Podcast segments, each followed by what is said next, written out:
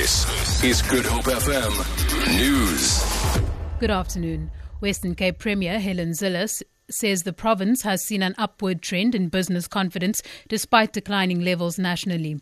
Delivering her eighth State of the Province address in Cape Town, Zille focused on the economy, jobs, and health and education services at a time of mass unemployment nationwide. Zille says the DA is doing everything possible to make the Western Cape succeed in order for the country to be successful. There are over 200,000 more jobs in the Western Cape than there were when we took office in 2009. We have managed. We have managed. We have managed to recover from and grow jobs since the global recession. The unemployment rate has gone down over the last three years.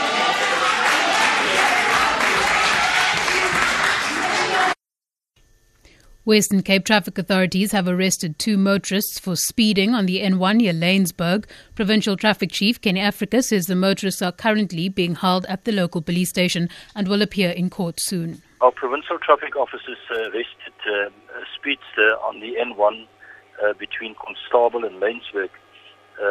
31 year old male with his Audi motor vehicle for doing 171 kilometers per hour in 120 zone and another 46 year old male with his Mercedes Benz motor car was arrested for doing 164 kilometers per hour in a 120 zone. The city of Cape Town has found DA councillor Sam Pienaar not guilty of breaching its code of conduct. Pienaar faced disciplinary action after it emerged that he failed to disclose his involvement in the Trojan horse shootings on the Cape Flats 30 years ago when he applied for the position of councillor.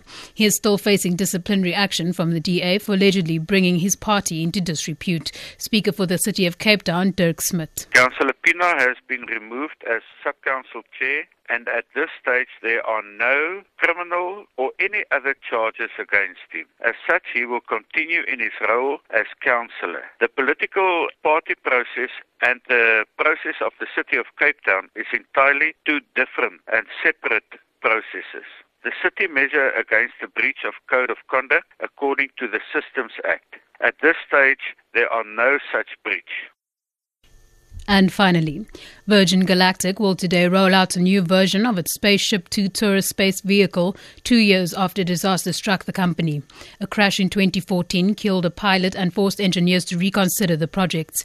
There were fears that Virgin Galactic would fold. However, company founder Sir Richard Branson has told Associated Press that he's proud to announce that the new version of the tourist spacecraft will be unveiled today in California in the US. For Good Hope FM News, I'm Danielle Buzet.